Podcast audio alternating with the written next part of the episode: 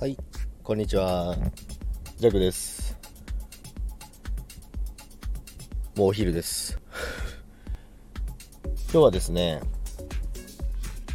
今日は特に珍しく何もないので、予定も何もないで、キックボクシング、まあ、キックボクシングも昨日行って捻挫してますので、そんなに あんまり歩けないので、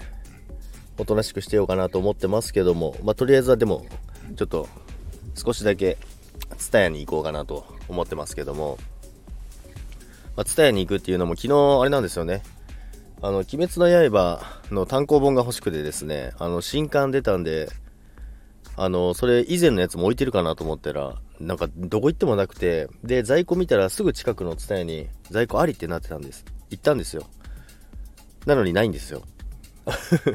だから今日はちょっと今から店員さんに聞いて在庫隠してるのかどうか確認してこようかなと思います。とりあえずそのを、えー確認してきてご飯を食べようかなと思っています。それでは今日も天気いいので皆さんお休みの方は満喫していただいて